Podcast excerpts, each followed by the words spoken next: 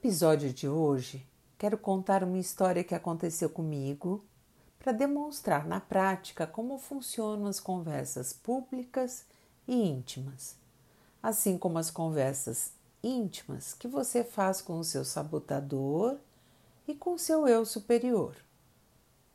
Observação: para quem não entendeu nada sobre esses nomes que eu acabei de falar, leia lá a nossa apostila da semana 3 onde está tudo explicado. Mas voltando para a nossa história, no domingo à noite eu fui dormir muito tarde. Fiquei trabalhando para colocar, porque eu tinha colocado algumas metas de entregar alguns projetos na manhã seguinte. Então, na segunda, eu acordei um pouco mais tarde, cansada e com meu ritmo bem prejudicado em função do horário.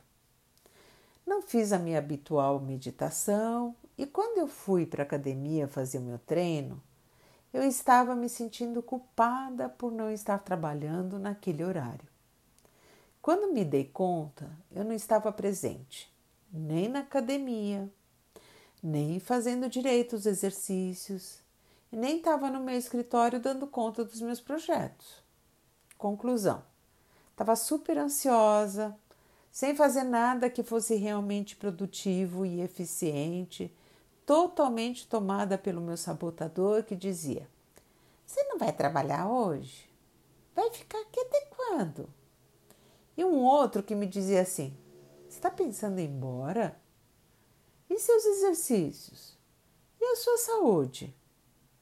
Bom, nesse momento que me dei conta da minha total falta de atenção e concentração no momento presente, parei tudo o que eu estava fazendo e me perguntei de forma firme: o que é melhor para mim nesse momento? Que diferença vai fazer na minha vida mais 15 minutos? Dedico esses 15 minutos para minha saúde mental, fazendo uma respiração consciente e depois concluo meu treino ou paro tudo nesse instante e volto a trabalhar. Meu sabotador dizia: para agora, para agora, volta hoje à noite. Só que eu sei que eu não vou voltar hoje à noite. Aí eu me perguntei para o meu eu superior, que prontamente foi claro: faça o que você está fazendo de forma presente, com calma e bem feito. Eu parei, respirei por cinco minutos, depois eu concluí o meu treino e depois eu voltei para o meu dia de trabalho muito mais energizada e muito mais focada. Essa história é para contar que é assim que funciona com todos nós. Nós temos sabotadores ao nosso redor, tentando boicotar os nossos objetivos o tempo todo.